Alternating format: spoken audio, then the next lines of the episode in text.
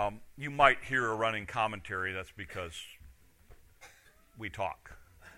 Um, Claire has saying stuff. We're not sure what she's saying, but she thinks she's communicating with me. So uh, there'll be some of that that that happens. So anyway, we are in the book um, in the story of the disciples. Uh, technically, they're they're actually apostles. They're different. Uh, there were a number of disciples. There were only twelve apostles we uh, have been looking at these, these 12 guys. They're ordinary people. They're not anything spectacular. They're people just like you and me. And we're trying to understand how God used them, flaws and all, and how God works. And it's encouragement for us, for us to know that God can use us as well. So we've talked about um, the, basically, you can look at the 12 apostles in groups of four, three groups of four. The group that is most often talked about is the one we're talking about right now, and that's the group with Peter, James, John, and, and Andrew. Uh, we've talked about the idea that Peter was a leader. Peter was a work in progress. Peter had a lot of issues and a lot of struggles, but God chose him and used him in spite of all of the struggles. And God used the struggles to accomplish great things with him. Uh, last week we talked about his brother, Andrew. Andrew is uh, the person who's always bringing people to Jesus. Uh, Andrew's the guy who, who uh, actually, when people come to Philip and want to meet Jesus, Philip takes them to Andrew to take them to Jesus. And we talked about the idea that Andrew is kind of that guy who he, he wasn't in the forefront. He was with three very, very aggressive, opinionated guys, and yet Andrew kind of stood in the background and he just did all that background stuff to keep everybody in line. And, and, and that was a great, it was a great need for the disciples. Uh, this morning, we're going to look at a third of that group of four, and that is the, the disciple, the apostle James. Uh, James and John are often mentioned together, and we're looking at James because first, rather than John, because James was the oldest, right? And that's going to become kind of significant in, in what we're talking about. There are three Jameses that are mentioned in the Bible. James, son of Zebedee, that's the one we're going to be talking about today. His brother was John, James and John, sons of Zebedee. Uh, there is James uh, Alphaeus, sometimes known as son of Alphaeus, sometimes known as James the Lesser. And then there is a third James that was the brother of Jesus. Uh, he's the one that wrote the book of James.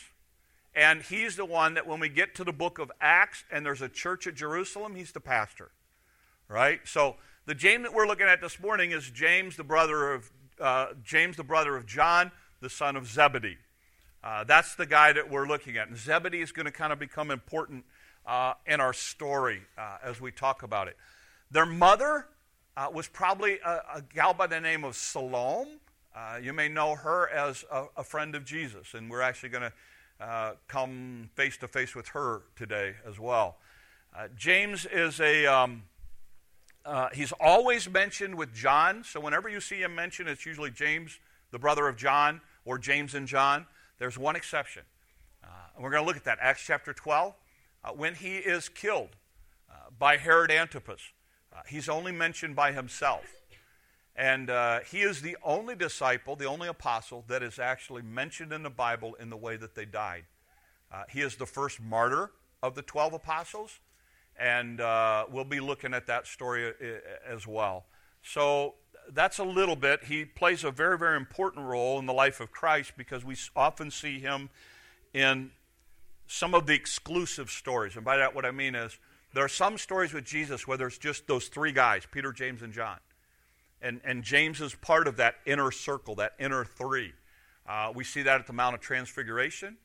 Uh, we see that uh, when uh, uh, Jesus is in the garden and he looks at Peter, James, and John and says, You stay here and pray for a while. Um, they had gone apart from the other disciples. So we see these guys playing a, a fairly significant role in, in those kinds of things. So uh, let's take a look at, at one of the passages uh, about him. And, and you're going to have to bear with me because I got to give you a lot of Old Testament history for you to really understand this passage. But it, it will help you. So uh, here we are. We're going to look at the, uh, the first passage, uh, Luke chapter 9. Here's the story. Now, when it came to pass, when the time had come for him to be received up, so in other words, we're coming to the end of the ministry of Jesus Christ. They're actually going to head to Jerusalem for the Last Supper, the last Passover, right before Christ is, is crucified. he steadfastly set his face to go to Jerusalem, and he sent messengers before his face. And as they went, they entered a village of the Samaritans to prepare for him. But they did not receive him because his face was set for a journey to Jerusalem.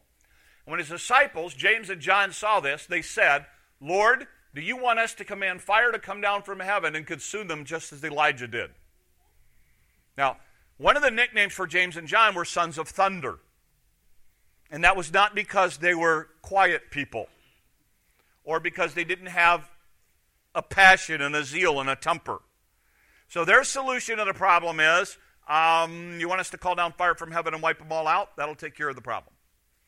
And notice, he turned and rebuked them and said, You don't know what manner of spirit you are of.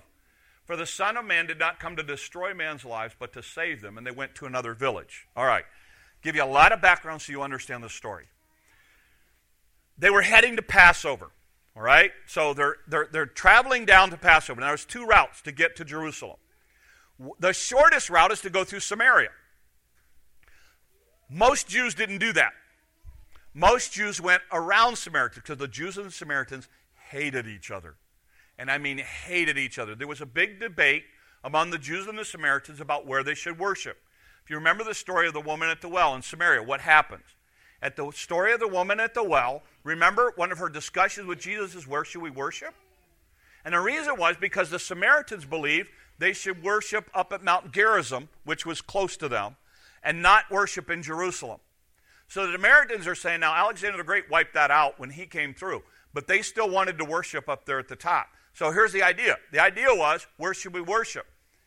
And Jesus explains to her it's not about that, it's about living water and, and he leads her to the Lord. She comes to know Christ as her Savior. But in that story, you have to understand that there was a debate between the Jews and the Samaritans about where they should worship. They believed it was Gerizim, the Jews believed it was Jerusalem. Now, what is Jesus doing? He is on his way to where? Jerusalem, to worship. So, to a Samaritan, do you want to have any part in helping a Jew get to Jerusalem to worship. No, because you believe worship should be at your place, not at their place. So there was a, and by the way, what's Jesus' attitude to the Samaritans? I mean, first of all, he leads a woman uh, to Christ at the woman at the well at Samaria. He actually, read the story, he spends two days there. So they know of him. Uh, he heals a, a leper that was a Samaritan. When Jesus tells one of the greatest stories uh, some have said the greatest story uh, that he ever told was on uh, the, the guy who had been uh, uh, hurt and had been robbed.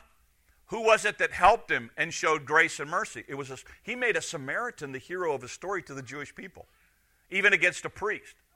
And when Jesus leaves the earth, he looks at him and says, Go into all the world and preach the gospel into Jerusalem and Samaria so Jesus has a big, big plus for the Samaritan. So here's what happened Jesus, who's been very, very kind and gracious to the Samaritan, is now traveling to Jerusalem, and on the way, they need a place to stay for the night. They need a place to hold up. So the disciples go ahead and say, "Hey, look, Jesus is coming. We need a place.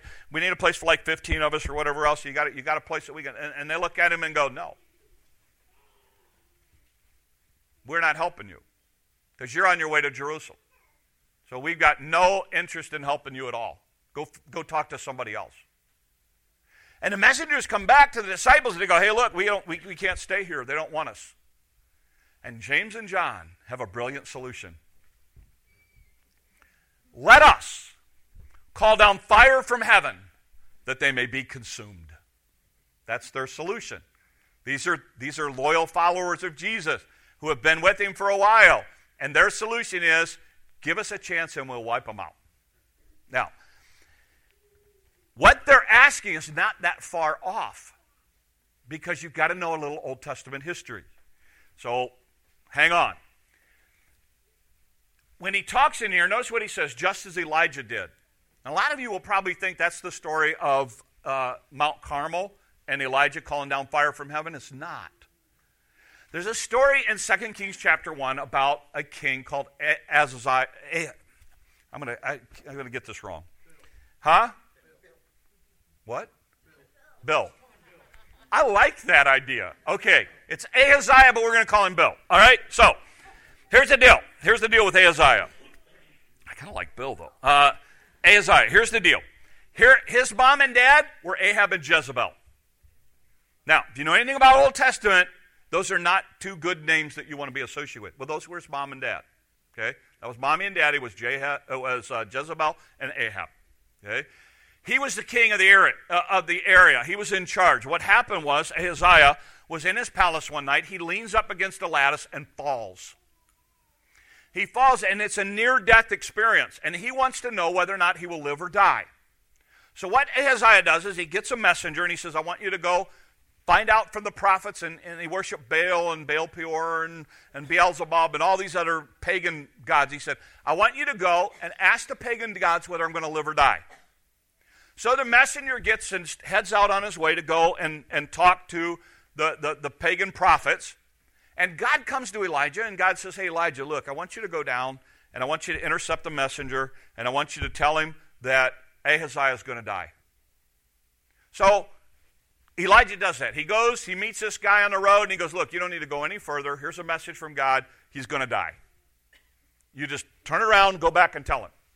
So the messenger goes around, come, turns around, goes back, comes to Ahaziah, and goes, Hey, you're going to die. He goes, What? Who told you that? He goes, I don't know. It was a hairy guy with a belt. Literally. He said, It's a hairy guy with a belt. Ahaziah automatically knew who it was. He goes, It was Elijah. So, Ahaziah, being the pagan king that he was, said, he grabbed a captain and 50 men. And he said, I want you to go and go get Elijah. Now, you don't take an army of 50 guys and a captain if you're, you have good intentions for this guy. So the captain and the 50 men go out and they find, they find Elijah, and Elijah's sitting on top of a hill. And they tell him, Elijah, come down. And Elijah says, If I'm a man of God, let God answer by fire. Fire comes down from heaven, consumes 50 guys plus the captain. 51 people die immediately. Word gets back to Ahaziah that that's what happened. So what does Ahaziah do? Sends another 51 guys.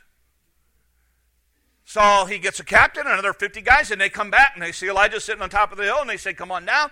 And he says, If I'm the man of God, then let God answer by fire. And boom, they're gone. So now we've got 102 people dead just trying to get Elijah. And what does Ahaziah do? He sends another 51 guys. So he sends another group there. Now, this guy, any of you who are in leadership, this guy's smart. This captain approaches tentatively and goes, Hey, look, I know who you are. I have tremendous respect for you. Show me grace and mercy. Is there any chance you would please come down from that hill and go see Ahaziah with us? And Elijah goes, Sure. And he comes down. That guy, he's brilliant. This guy's a smart guy. He goes back to Ahaziah. He looks at Ahaziah and says, God has said, You're going to die. And he dies shortly after that. Now, here's the thing you know where that story took place? In this area. In Samaria. Everyone knew the story. And so James and John, looking at it, step back and go, hey, look, you let us take care of this. These guys are worshiping in the wrong place. They're worshiping wrong. You let us take care of it. We'll handle it for you. And God says, and, and, and that was their solution. And Jesus looks at him and goes, whoa, whoa, whoa, whoa, whoa, whoa, whoa. That's not what we're about, guys. That's not what we're about. Second story. Uh, go to, uh, the, uh, again, um, these guys, Luke, uh, or Matthew, I'm sorry, Matthew chapter 20. Here's the story.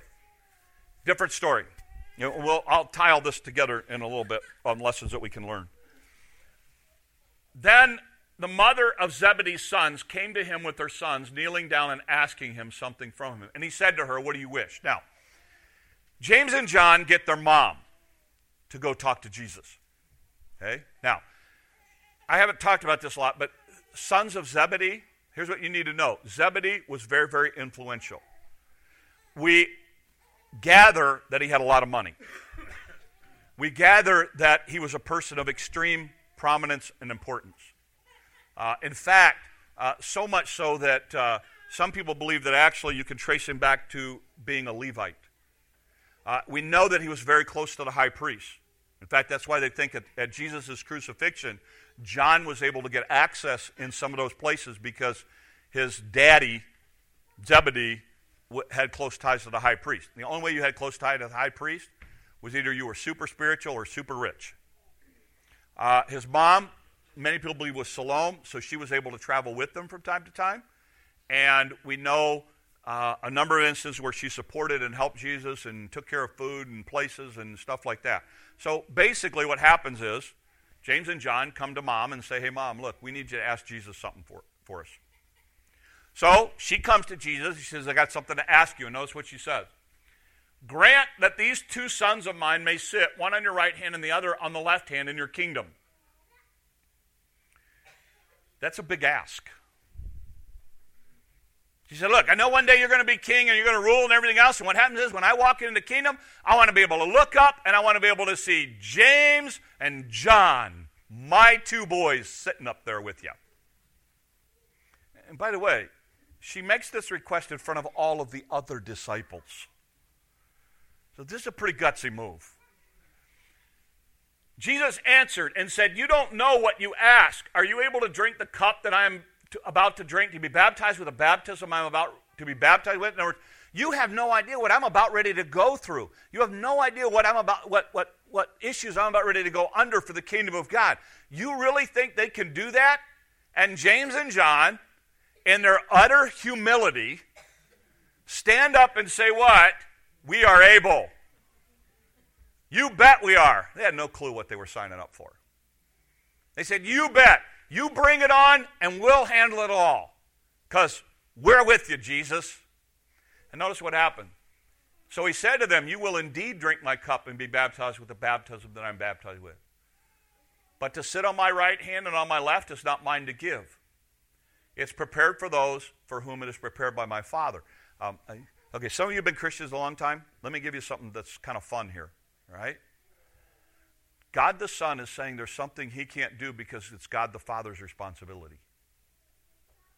Now, wait a minute, they're equal, but they have different roles.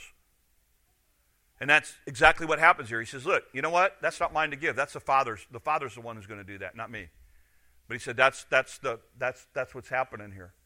And he goes on, uh, listen to the rest of the passage. Uh, next, next verse, guys. Um, and when the ten heard it, they were greatly displeased with the two brothers. The 10 guys are sitting here going, Really? You brought your mommy in to try to get this from Jesus? Really? And they were upset. I mean, they were livid. And notice what he says. You know that the rule, but Jesus called them all himself because Jesus is standing back now, and Jesus is watching this and going, oh, I got a mess on my hands now. You know, you know, I don't, you know, James and John, you guys should have known better, but now I got a big mess, and everybody's fighting, and everybody's all mad, and the disciples are having a big brouhaha now, and and they hate him, and they hate, uh, and so Jesus calls them all together, and here's what he said: You know that the rulers of the Gentiles lord it over them, and those who are great exercise authority over them. He said, You know how it goes in the corporate world. It's, it's dog eat dog, every man for himself. Climb over whoever you got to climb to get to the top ladder. He said, You know that's the way the world works. But he says, Yet it shall not be so among you. Whoever desires to become great among you, let him be your servant. Whoever desires to be first among you, let him be your slave. Just as the Son of Man did not come to be served, but to serve and to give his life a ransom for many. He looks at him and goes, Guys, you don't understand what I'm all about. He said, I'm not about, it's not about I'm being here for me to do this for me. He said, I'm here to give my life for everyone. I'm here to serve. If there's anybody who had the ability to stand up and be served, it would be me. But you know what? I'm here to give my life for you and everyone else. That's what we're about, guys. We're about giving our lives for other people. We're not about us. Okay? And so that's the second story. Third story, Acts chapter 12. Uh, Acts chapter 12, here's what it says. uh, Herod Antipas, by the way, is in, in, in control here. Uh, Herod Agrippa is the one who, who uh, beheaded John the Baptist. This is actually uh, a different Herod. Uh, and notice what it says. About this time, Herod the king stretched out his hand to harass some from the church. It's interesting. He decides to try to harass Christians, and the first person he chooses, it's, what's significant here is he chooses James. And when everybody gets excited because he chose James, then he goes and gets Peter next, and Peter escapes from prison in the rest of Acts chapter 12. But the first person he gets is James. Now, it may have been because James was the loudest, maybe because James was the most aggressive, maybe because James was making the biggest impact, but James is the guy he picks. And he says, then he killed James, the brother of John, with the sword. And then, because he saw it pleased the Jews, he proceeded further to see Peter. And it was during the days of unleavened bread. Now, here's where we got to step outside the Bible for a minute and go to history and, and extra biblical literature and kind of thing. So, this isn't in the Bible, but here's how the story goes from the history, historians of the day. That as they brought James in to stand trial, there was a guard that was escorting him in. And as James was talking to the guard, the guard became a Christian. And so, as the guard becomes a Christian, and he's now on trial at the, at the bema, the, the judgment seat there, and he's telling about his faith and everything else, the guard stands up and acknowledges that he's a Christian now, too. And so they decide that the sentence for James is going to be that he's going to be beheaded. And because the other guy claimed Christ as well, we'll behead him as well. So they both end up with the same fate, and as they are walking away to be beheaded, the story goes that, again, not Bible, this is history. Uh, the story goes that as they're walking away to be beheaded, the guard looks at James and, and asks forgiveness for taking him to trial. And James, Mr. Son of Thunder, Mr. Hot headed, Mr. Passionate, uh, you know, call down fire from heaven guy, his last words to him were, Peace be unto you. And they were both led away together and beheaded at the same time. That's the history story, part of it. That this guy is able to make that kind of, of, uh, of change. So let's talk about some things for us that I think will help us as we kind of put these stories together and some things we can learn from James. Here's the first one. You have to be careful that when you do something, you do the right thing at the right time and the right way for the right motive. You see, there was a time to call down fire from heaven. Elijah sitting on the hill, there, there was a time for that. It was the right time, it was the right motive, it was the right place, everything was in line for it. When Jesus is, is being mistreated by the Samaritans, that's not the right time. That's not the right motive. Jesus said, Look, that's not why I've come this time. There's coming a day that he's coming again, and he's coming as King of Kings and Lord of Lords, and he's coming to pour out vengeance and judgment on this earth. That day is coming, but it is not now, and it was not then. He was coming as a Prince of Peace, as a counselor, as an everlasting. He was coming at that point for a whole different reason. And for James and John to recommend that fire come down from heaven that wasn't the place. And that wasn't the time. And that wasn't the right response. You see, here's the thing you see about James he has this incredible passion, but he doesn't keep it in check. And that's what Jesus rebukes him for. Jesus looks at him and goes, Look, okay. And again, these are the people Jesus spent the most time with. These are the people that Jesus says, Look, I can take that unbridled passion. I can take that hot headedness. I can take that temper, uh, that, that losing your temper thing, and you just let, let, me help, let me help you here. You follow me and we'll work through it.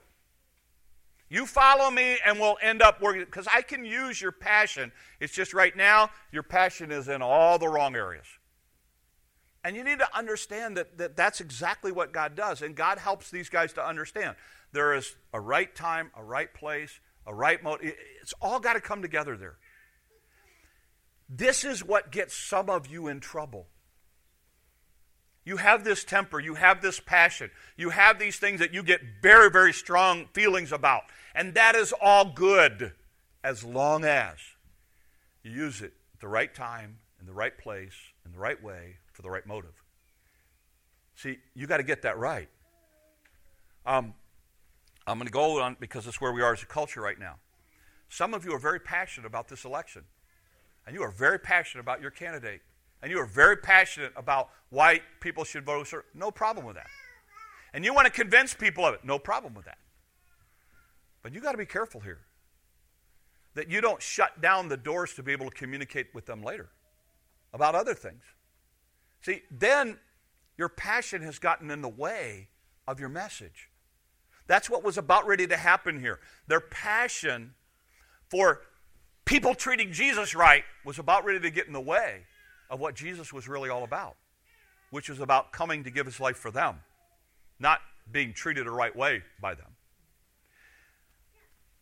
That's where some of you are struggling right now in your marriages. You know why? Because you're passionate maybe about changing what needs to change in your marriage, but here's the thing you're doing it in the wrong way, or for the wrong motive, or at the wrong time. You've got to work to get those things right so that God can use your passion in a right. Some of you have a temper. Okay, look, you were wired with that. You were wired that way. That's not an excuse. You just have to figure out a way to funnel it. Jesus demonstrates that very easily. He gets angry when he comes into that situation where they're, they're taking his father's house and making it a den of thieves with the money part of it. And, and read that story very carefully. It is not a deal where Jesus goes in, sees this, and loses his temper. It's actually a story in which Jesus goes in, sees it, goes back that night, comes back the next day, and, and, and, and does a specific action to make a point. It was not a fly off the handle thing and he just lost his cool when he saw that. That's not what that story was about. And it's important for us to understand. Passion is a good thing, but like anything else, it's a two edged sword. If you use that passion, that temper, that, those things in a wrong way, then it does way too much damage. It does way too much damage. And, and, and that's where it becomes important for us. And that's what you see with James and John. They, I mean, you know, something happens, there's no grace, there's no mercy, there's let's wipe them out. No, that's not the way it needs to be done. And, and we need to understand that. Okay? And, and for some of us, that's a growth process. But again, when God picks people, two of the three people that he picks to spend the most time with are two hot headed brothers.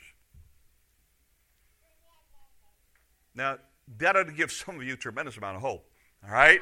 Uh, because again, God can use that. That's what I want you to understand. God can use that. You just got to learn how to channel it and direct it in the right way. Second thing, in the story of the of the thing, um, you see this tremendous arrogance and pride with these two guys, particularly with James. You saw it in the first story when. Think about this for a minute. They looked at the Son of God and said, "Hey, we will call down fire from heaven." Really? I mean, even Elijah didn't do that. I mean, Elijah said, if I'm to let God answer this way, these guys are going, hey, we'll do it for you. These guys were putting themselves in the category of Elijah, and they were telling the Son of God that they would do this for him if, they, if he wanted them to. And then they get their mom to go, hey, look, we want the one and two spots. And we're afraid to ask, will you go? I mean, think about this. Mommy, will you go and talk to Jesus so that we can get the one and two spots? Why? And here's why. Because these guys, it was about them. They were looking at this thing going, You're going to be king one day, and we want to be on the right hand and left hand. We want everybody to see us in all of our glory. We want us to see, see how important we are in your. And what they were saying to the other 10 guys is, We're more important than all you guys. That's why they get so irate about it. And what does Jesus do? He pulls them aside and he says, Let me explain something to you. Guys, it's not about you. It's not about you. And if you want to try to make it about you, you don't understand what it's all about. You really want to be my follower? Then you make it about other people. You go and serve other people. You go and love other people. You go and take care of other people. It's not about you. Listen, I cannot stress how important this is for us to embrace this idea. It's not about you. You give me one person in a marriage who thinks it's about them, and I'll show you a marriage that's in trouble. Why? Because they want to make the marriage about them.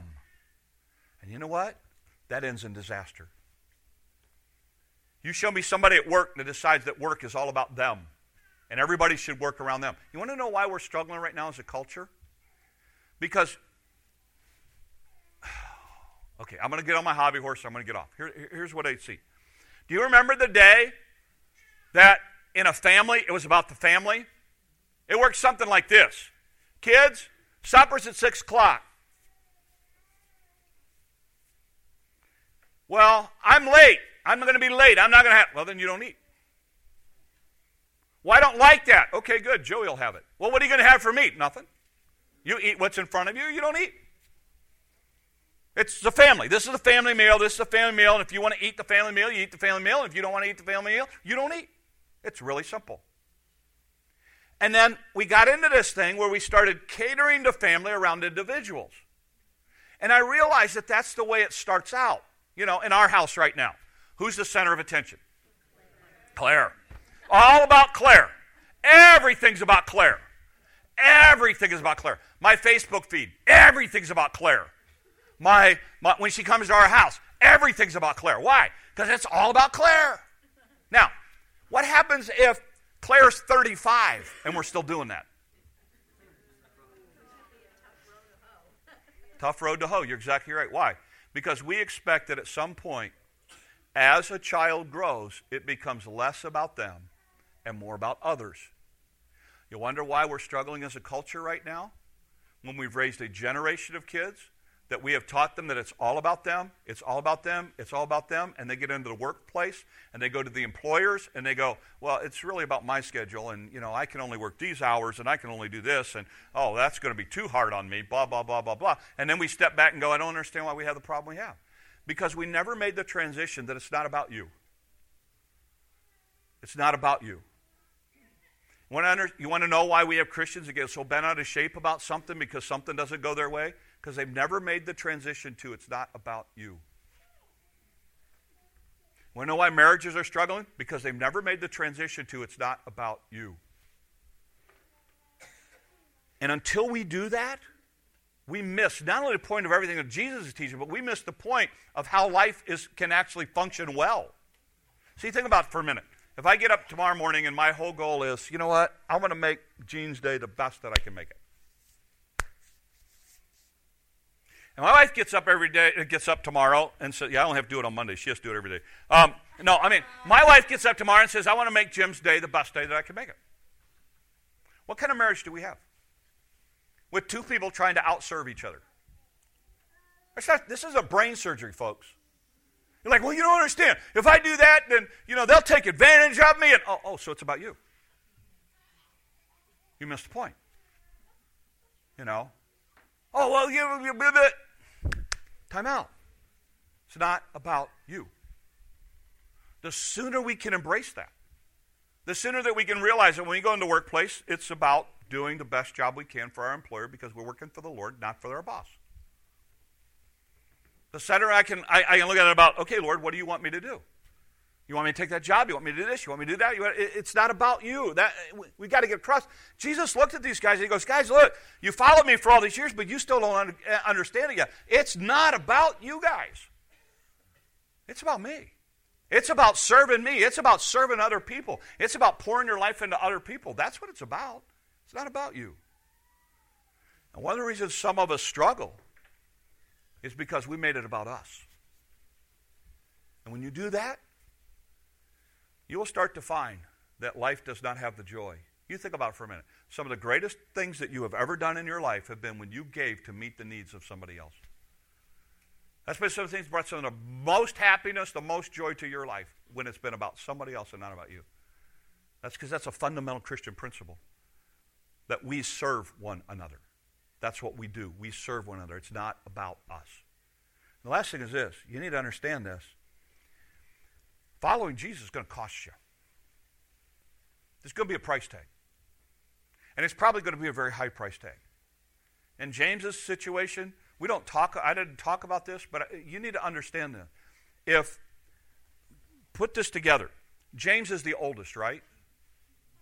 And Zebedee, Zebedee is a very prominent man who apparently, from all looks of it, has plenty of money. So when daddy dies, who gets double the inheritance? James, the oldest. Oldest got double. So James being the older brother, guess what he was going to get? So when he looks at daddy as they're fishing on the boat, and Jesus says, Follow me, he turns his back on all dad's wealth. And what does he trade that for? Death by being beheaded by Herod. In other words, he pays not just a price, but he pays the ultimate price in giving his life for it. You need to understand this. If you're going to follow Jesus, if you're really going to follow Christ, it may cost you. The price tag might be high. You might have to endure things that your neighbors don't have to endure. You know why? Because God wants to use your witness and your testimony to show them how real your faith is. When they look at martyrs and when we look at people who died for the cause of Christ, James is the first disciple. He's the first apostle who pays that price. I don't know what it will cost us. I don't know what it will cost you. But you know what? If we're really willing to follow, then we're willing to pay whatever price it needs as long as God can be honored and glorified in our life. There'll be a time when it's all made right and rewards are given out and blah, blah, blah, blah, blah. But that's not what it's about. It's about serving Christ no matter what he calls us to do. And, and I just want to challenge you because I think James is a great lesson for it. I think a great lesson that we got to be careful of, that we do the right thing in the right time, in the right way, the right motive. We really need to look at our hearts before we, we jump in and do something. I think, secondly, it's the idea, like I say, of it's not about you. Not about you. And if you're going to make it about you, it doesn't end well. It doesn't end well. And if you're really going to follow, price tag might be pretty high. But um, following Jesus is not for the faint of heart. It's really not. And uh, what you find in the life of Christ is, it's, iron, it's ironic. The greater the crowds, the, more, the higher the cost that he explained to them. He was constantly doing, he was constantly teaching, not to gain more people, but to explain to them what it was really, really, really, really about. And all 12 of these guys end up paying with their life. And so I just want to encourage you with the idea of, you know what? You might be a little tempered hothead from time to time, but God can use that. God can use it. I'm not excusing it. I'm just saying God can use it. Just got to follow it the right way. Don't make it about you. Don't make it about you. And let's be genuine followers. And let's really follow with our whole heart in our life, if needs be. So I end with this. James teaches us the importance of tempering our passion with love. Jesus uses his life to show the importance of humility and service. And he's a great example of following Jesus no matter what the cost. Let's pray. Lord, help us. God, it's so easy sometimes for us in our passion to leave it unchecked. Before we know it, Lord, there's a whole slew of bodies around us of lives that we have hurt in a negative way. And Lord, we don't want to do that. So help us. Lord, there's a lot of us that we have a tendency to make it about us. And Lord, we, we, we want to make it about us and surround it about us. And Lord, uh, that, that, that, doesn't end well, Lord. Uh, if we really, really want to experience life, we have to learn to give it away. So help us to be able to do that. And Lord, may we serve you no matter what the cost. And Lord, as we head into a future that is uncertain, may we be willing to stand with you no matter what the cost because we genuinely follow you with our whole heart, life, and soul. These things we ask in your name. Amen. Uh, let's stand together.